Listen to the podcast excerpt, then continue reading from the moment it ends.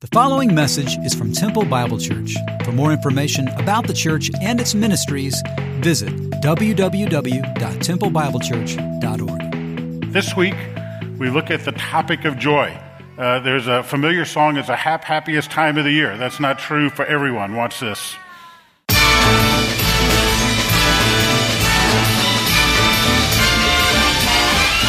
It's the most wonderful time of the year. With the kids jingle belling and everyone telling you be of good cheer. It's the most wonderful time of the year. It's the hap- happiest season of all. With those holiday greetings and gay happy meetings when friends come to call. It's the happiest season of all. There'll be parties for hosting, marshmallows for toasting, and caroling out in the snow. There'll be scary ghost stories and tales of the glories of Christmases long, long ago. It's the most wonderful time of the year. There'll be much mistletoeing and hearts will be glowing when loved ones are near. It's the most wonderful time of the year. We do that with kids. Uh, you tell me. Um, why anybody want to be, or why does Santa want to be uh, doing that? Who knows? But uh, it's hap happiest time of the year. It's the most wonderful time of the year. Not for everyone. Not for everyone. You know, at this time of year, we sing songs of joy. In fact, we, we specifically picked out several songs with that. Joy to the world, the Lord has come. We sing Good Christian Men. What's the next word? Do you remember? Rejoice. Uh, when we do, Oh, come all ye faithful, joyful and triumphant. Uh, even Frosty the Snowman was a jolly, happy soul. So when we come to the topic of joy, the question is what is joy and how do we experience it, especially in the midst of the busyness of all that we're doing? What, what is joy and how do we do it? But before we look at the Christmas passages, I want to look at several Christmas passages that, that the word joy or rejoice is mentioned in. Uh, that topic is brought to the front. But I think we have to distinguish between happiness and joy, two different things. First of all, happiness is an emotion. Happiness is an emotion. Happiness is something that we feel. In fact, it's quite interesting. Uh, Bev wrote a blog on the difference between joy and happiness not too long ago. And in that blog, she pointed out that uh, happiness comes from the root word hap in the Old English, the etymology of that word. And we get the word happening from it. And therefore, our happiness is often based on the happenings around us. That's the root of that word. And so, what we would say is happiness is emotion based, based on the circumstances around us, is quite circumstantial hap, happiness, uh, and happenings all tied together. And really, it's an emotion. It's not something we can do on command. It's something that we are impacted by around us. Joy, on the other hand, in Galatians chapter 5 is the fruit of the Spirit. The fruit of the Spirit are, first of all, love, and then the second one is what? Joy. And so it's a fruit of the Spirit. Therefore, it's not based on circumstances. It's based upon the supernatural. It's based on our walk with Christ. In fact, in Galatians 5, it says, Walk by the Spirit. You'll not carry out the desires of the flesh and the fruit of the Spirit love, joy, peace, patience. And so there's a difference between happiness and joy. Happiness is emotion. You can't command an emotion. I can't say be glad and you're glad. I can't say be sad and you're sad. I can't command you to do that. On the other hand, when we find that joy is a result of the fruit of the Spirit, it is an issue of obedience. It's a choice that we make. When we walk by the Spirit, we will experience joy regardless of the circumstances. John Piper, who many of you listen to, many of you read his books, has said this in his book, The Dangerous Duty or The Duty of Delight. Joy is an act of obedience. We are commanded to rejoice in God. If obedience is doing what God commands, then joy is not merely the spin off of obedience, it is obedience. The Bible tells us over and over to pursue joy. In fact, in Psalm 32, we read these words Be glad in the Lord and rejoice. The word rejoice is imperatival. You righteous ones, shout for joy, all you who are upright in heart. We just sang songs about shouting as well as joy this morning, tying the message in to the music and worship as we have. And so what we find is happiness is an emotion, whereas joy is a fruit of the Spirit. Happiness is based on circumstances. Joy is based upon a walk with God. In fact, Oswald Chambers, who wrote My Utmost for His Highest, a devotional guide, how many of you have used that sometime in your spiritual life? My Utmost for His Highest. You know, two things about that. First of all, it's amazing. If you want a, something to take you through the scriptures on a regular basis, my utmost for his highest, Oswald Chambers. Secondly, you know, when I read that, I think of a man who's probably in his 60s or 70s who's experienced much of life.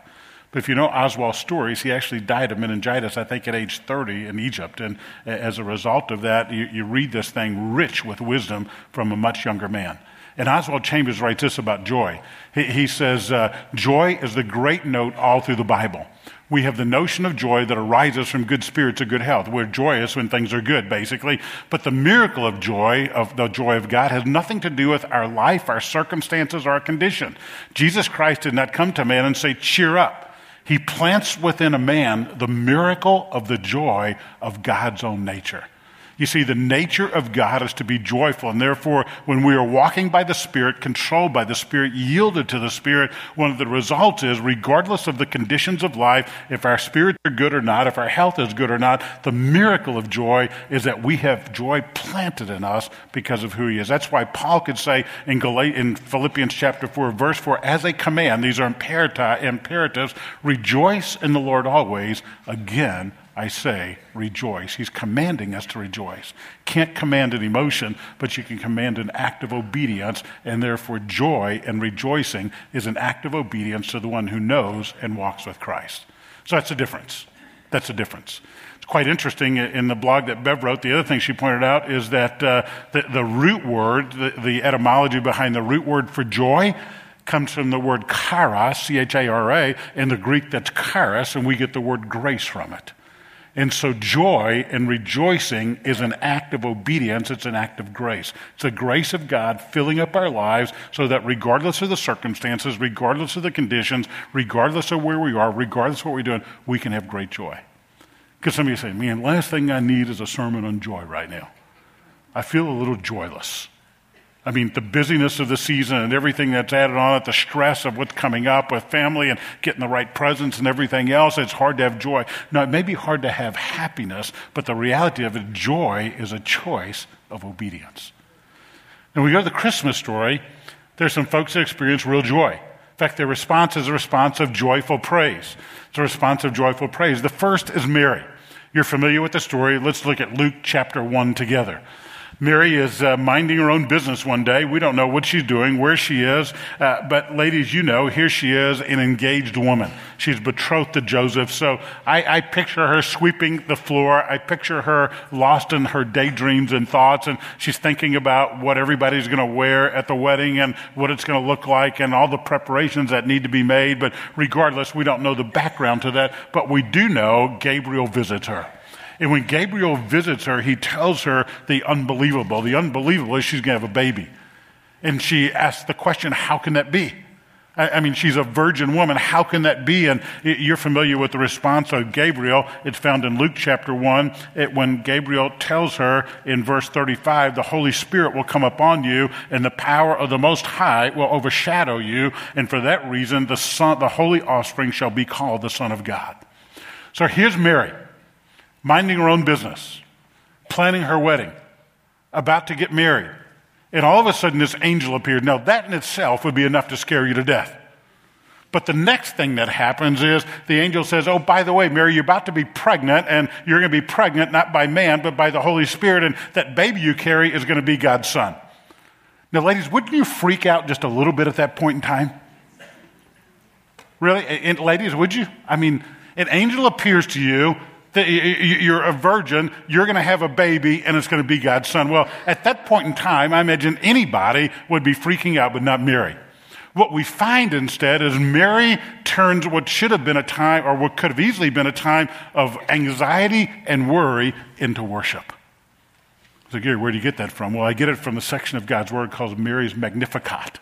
It's called Mary's Magnificat because the first word, the Latin word there, is magnificent. Exaltation is the word we have in our Bibles. It's found in Luke chapter 1, beginning in verse 46. We just sang this song. My soul exalts in the Lord. My spirit rejoiced in God my Savior, for he, he has regarded my humble estate. That first song we sang with the kids when we all worshiped together, right out of Luke chapter 1, verse 46, Mary's Magnificat. Now, I want you to think about Mary for a second. Mary is probably very young. In that day and age, women were married in their early teens. And so, more than likely, she is a youthful teenager. Not only is she young, she's probably illiterate. You ever thought about that? I mean, it would be highly unusual for a young Jewish girl in Nazareth to have an education. And so, more than likely, I can't tell you definitively, but more than likely, Mary is young, but Mary is also illiterate. Her experience is quite limited living in Nazareth, a blue collar community, she was probably poor, and in that poverty, her experience would be limited. Maybe she traveled as far as Jerusalem. It's doubtful she ever left uh, Israel, maybe not even the region around the Sea of Galilee. And what we find in Mary is that she is poor, pregnant, quite inexperienced, but she's praising God. My soul exalts, and what we see is joyful praise joyful praise. My soul exalts Lord. I love having these kids up here every year. I, I, mean, I don't know from your vantage point if you could see them, but I mean, they were having a ball. They're back and forth. They're bouncing around. They're smiling. They're waving at you out there. I mean, they're just having a ball. I mean, there, there's a sparkle in their eyes. You saw them first hour when they first got here and got light. There's a sparkle in their eyes. I saw a couple of them raising their hands in worship. But when I read this section in Luke chapter 1 with Mary, my soul exalts in the Lord. And when she talks about praising the God, uh, the God of her, her Savior, what I picture her hands raised, eyes sparkling, voice excited. How many of you either watched the Mary Hardin Baylor Temple High School football game or went to it yesterday? How many of you did that? The majority of us. Look at that. Did you get excited one time? Did you get excited one time? I, I mean, I saw some of you on TV. You scream there, but you won't scream here. Okay? I saw you. Thanks for waving at me. I appreciate that, by the way. I, I, mean, if, if I told you, hey, when we do that shout song, I need you to shout, you would say, there is no way. You're going to sit on your hands and say, there's absolutely no. If I told you to raise your hands and worship, you say, I'm not some crazy, charismatic, wide eyed fanatic, but I saw some of you on TV screaming, hollering, hands raised, like you were a madman and woman. How much more should it be for our Savior.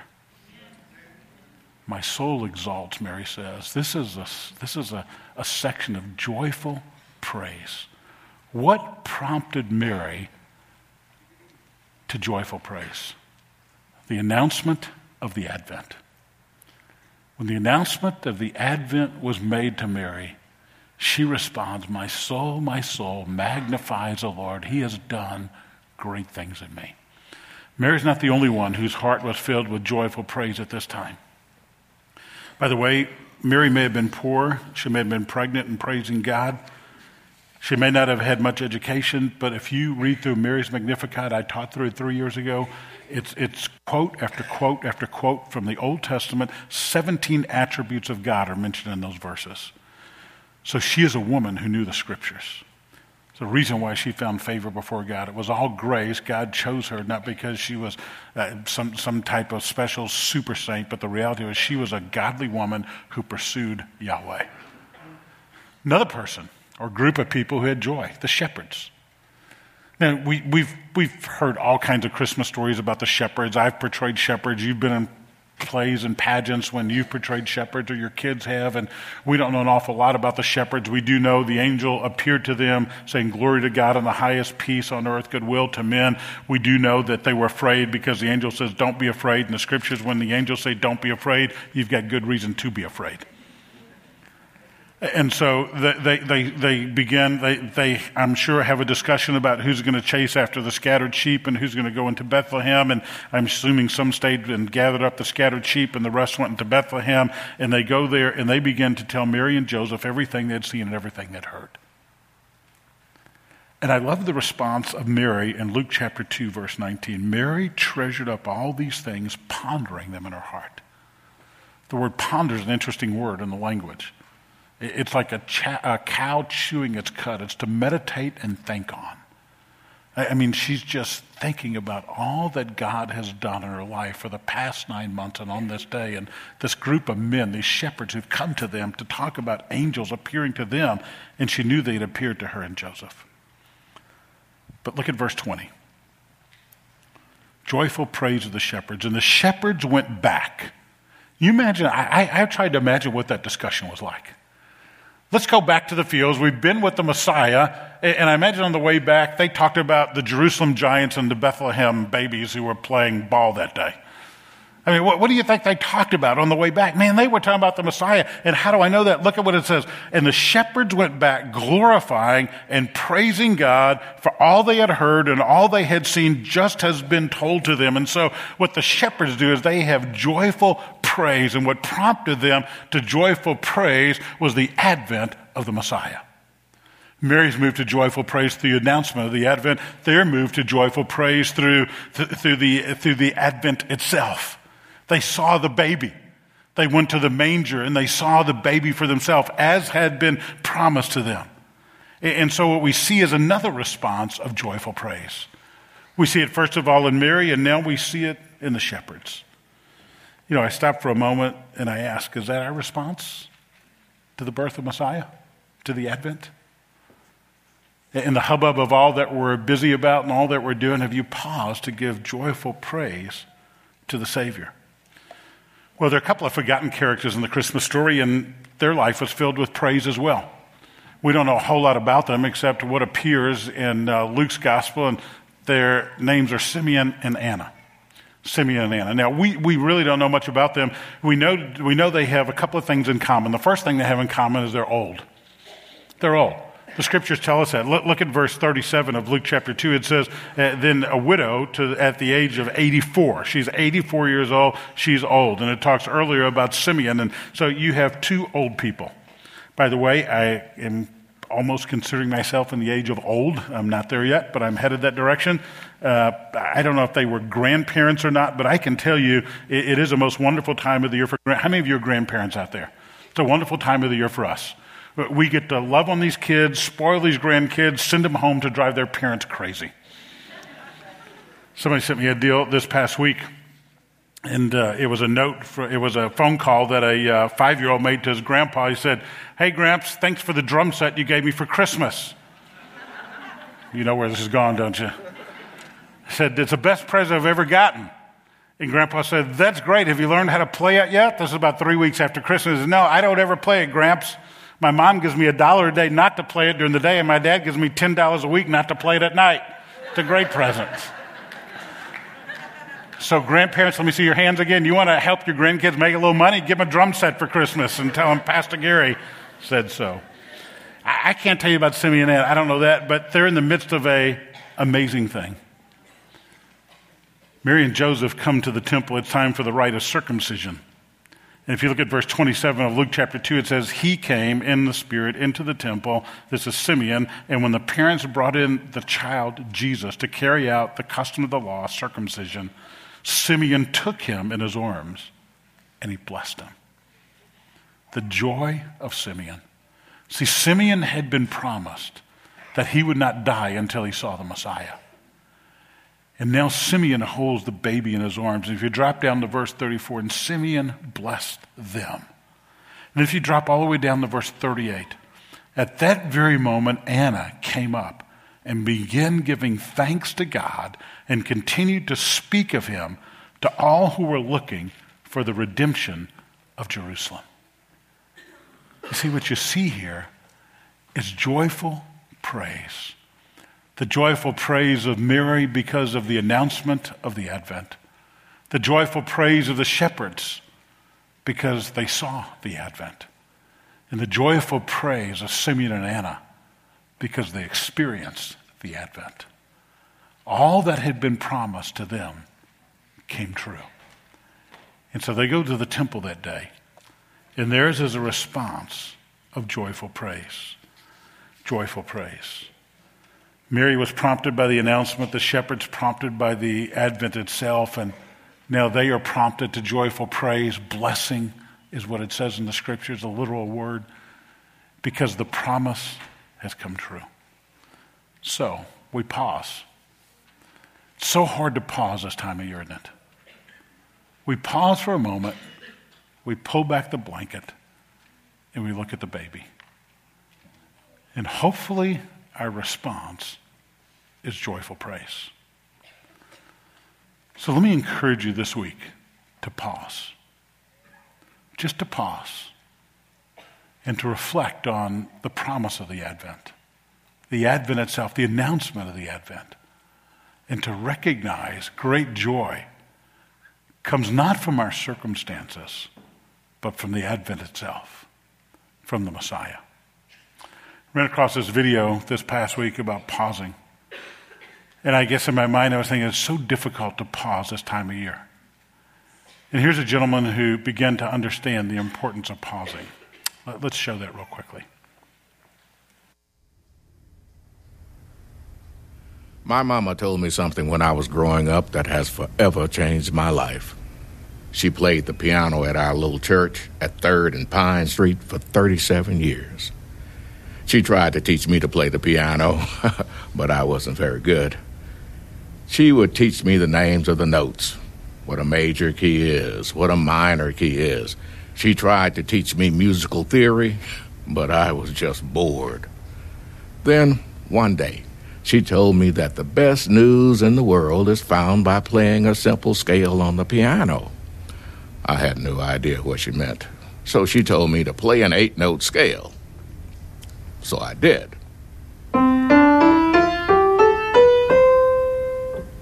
I said, How is that good news? And she said I played it incorrectly and that I needed to play it the other way. So I did.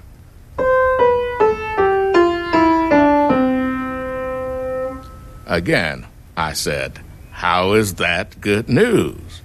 And she said, I played it the right way, but I needed to add the pauses. The pauses? She said, The pauses. Add them on the first, second, fourth, sixth, seventh, and last note. Now, I was frustrated and said, How can eight notes with random pauses be the best news in the world? Then I got up, walked away, and went outside. Frankly, I didn't care what she was talking about. I didn't like playing the piano anyway. Well, years later, my mama got sick and passed away.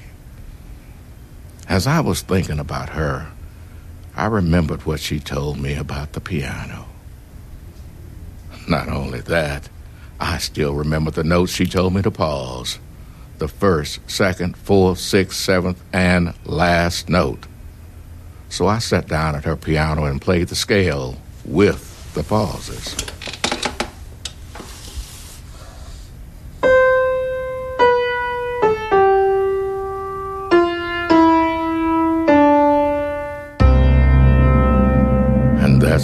Realized the good news she was talking about. When you pause,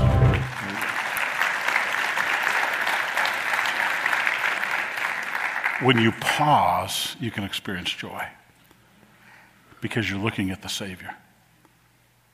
And we look at that, we recognize for many of us, we don't pause. The source of joy, it's quite evident. I mean, the source of joy is our Savior. What brought joy to Mary, what brought joy to the shepherds, what brought joy to Anna and Simeon was the Savior. And so I encourage you to pause this year to pause and to ponder as Mary pondered and recognize to have joy in this world internal, supernatural joy. The fruit of the Spirit is yielding ourselves to Him. And I'll remind you that joy is a choice. Joy is a choice. When we walk in obedience, we choose joy. Happiness is the emotion, joy is not. There are things that rob us of our joy, no doubt. The world, the flesh, and Satan will rob us of our joy. Satan will fill you with a bunch of lies. He came to kill, steal, and destroy, and he'll seek to steal your joy, but God wants you to have an abundant life. The business of the world will steal your joy. The flesh will steal your joy. Paul says if you walk in the Spirit, you'll not carry out the desires of the flesh, and the opposite of that, or the fruit of the Spirit. And so, what I remind you of is this that joy comes from the Lord who lives in us, not what's happening around us. Joy comes from the Lord who lives within us, not from the circumstances happening around us. Amen? And so I hope this Christmas season you'll recognize that He does come to bring you comfort and joy. And you can live in joyful triumph each and every day. Bev sent me a video this week, and uh, it's a video about kids choosing to give to others. And it actually brings about great joy. We're going to conclude by watching that.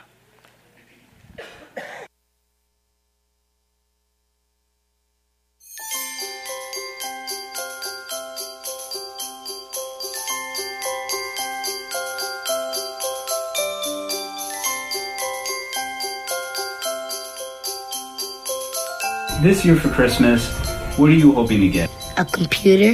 Big, giant Barbie house.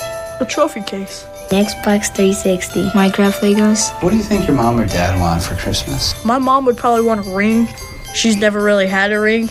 Jewelry. She loves jewelry. A new TV. Like watches. So, we actually did buy an Xbox 360. What in the world? I wanted this! Okay, you you really got this for me? A new laptop. Wow. And It's a necklace. so we also bought a necklace because you said you also wanted to get a necklace for your mom or your auntie. The catch is that you can either get a gift for yourself huh? or you can pick a gift for your mom and dad. I need you to pick one. Now, now before you answer, oh, I bet that's hard. Is that a really hard question? Mm-hmm.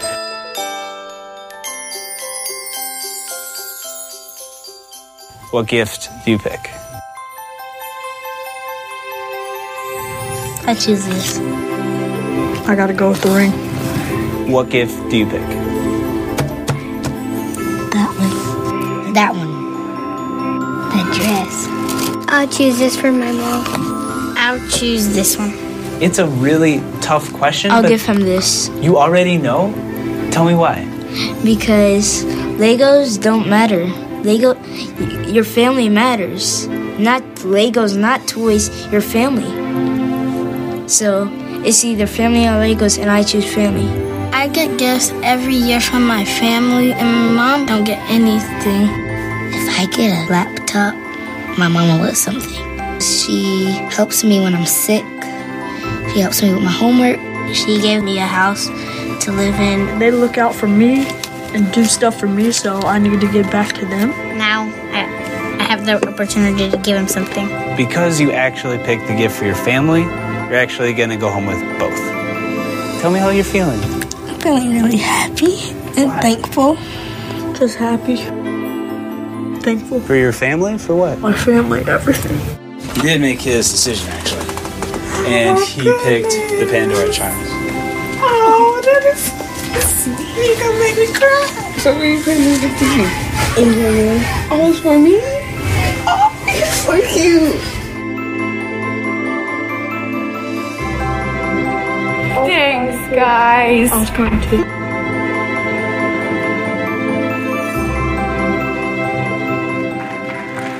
You know, yeah, I've watched that video a dozen times and cried through it every time, like you're doing right now. And I thought, why? Because it brings such joy to see kids making that choice. Think about the Savior making the choice not to give stuff, but to give Himself. Father, that's the joy of Christmas a Savior who came. Help us never, ever, ever, ever to get past that. And so, Father, this day we proclaim that Jesus is Lord. We celebrate him as King, and we honor him. And if you don't know him today, I pray that you'll know my friend Jesus, who gave his life for you. And we pray in his name. Amen. Merry Christmas.